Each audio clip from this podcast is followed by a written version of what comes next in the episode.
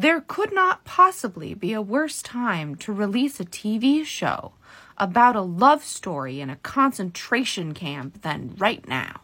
But that is what Peacock is doing. Two of the actors are Jewish. The lead is not. She is just Polish. The book was written by a non Jew, but at the behest of the person whose story it is. And you know what? I don't care at all.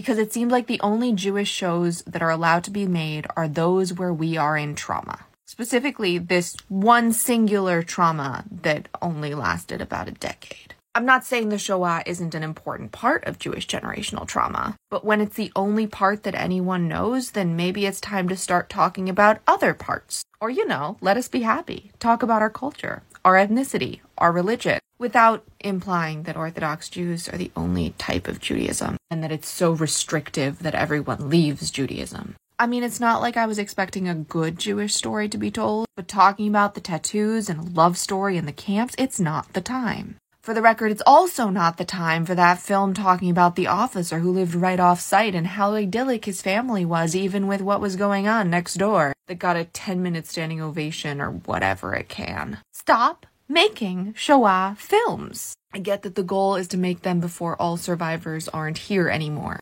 Though a lot of these stories have nothing to do with survivors. Give us a Jewish princess. Give us a Jewish preschool show. Give us a Jewish sitcom. Our last one ended almost 30 years ago. Give us a Jewish cartoon or late night host. One reason that people who have never met someone in the Jewish community can espouse so much Judenhass is because the only thing they might have heard of is the Shoah. And it sounds like it's the only thing we talk about. So it makes sense to say that we make ourselves the victim because that is all they know about us. I'm not blaming us for that. That is definitely on them. But can we, like, show other aspects of our existence, please? Short Cast Club